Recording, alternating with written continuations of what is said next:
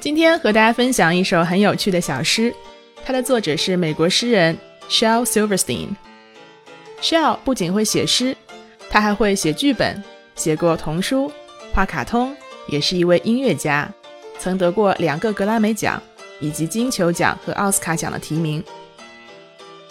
这首诗的名字叫做《The Loser》，出自于他1974年的儿童诗集《Where the Sidewalk Ends》。其中的插画也是 Shel 自己画的。这本诗集有音频版，它的封面上写着 “Recited, sung and shouted by Shel Silverstein”。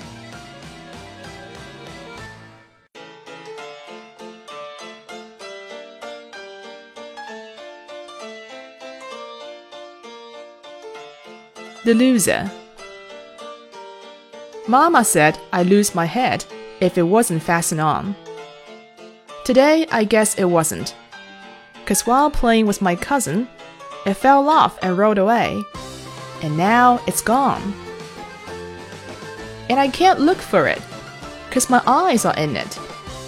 And I can't call to it, because my mouth is on it. Couldn't hear me anyway, because my ears are on it. Can't even think about it, because my brain is in it.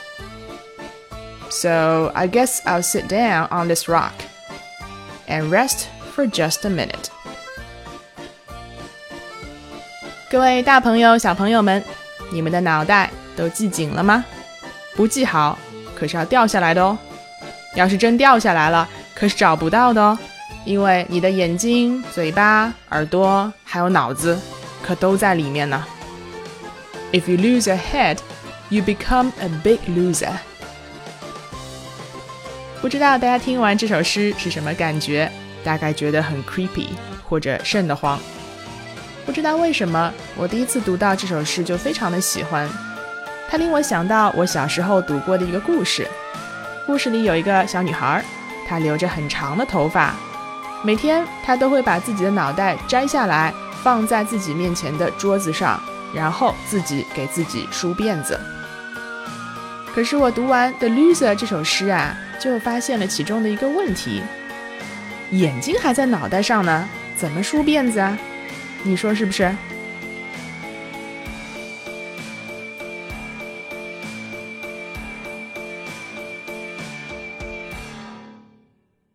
你刚才听到的是小 C 老师带来的节目。想试听更多精彩课程，请关注“读百万英语”微信公众号。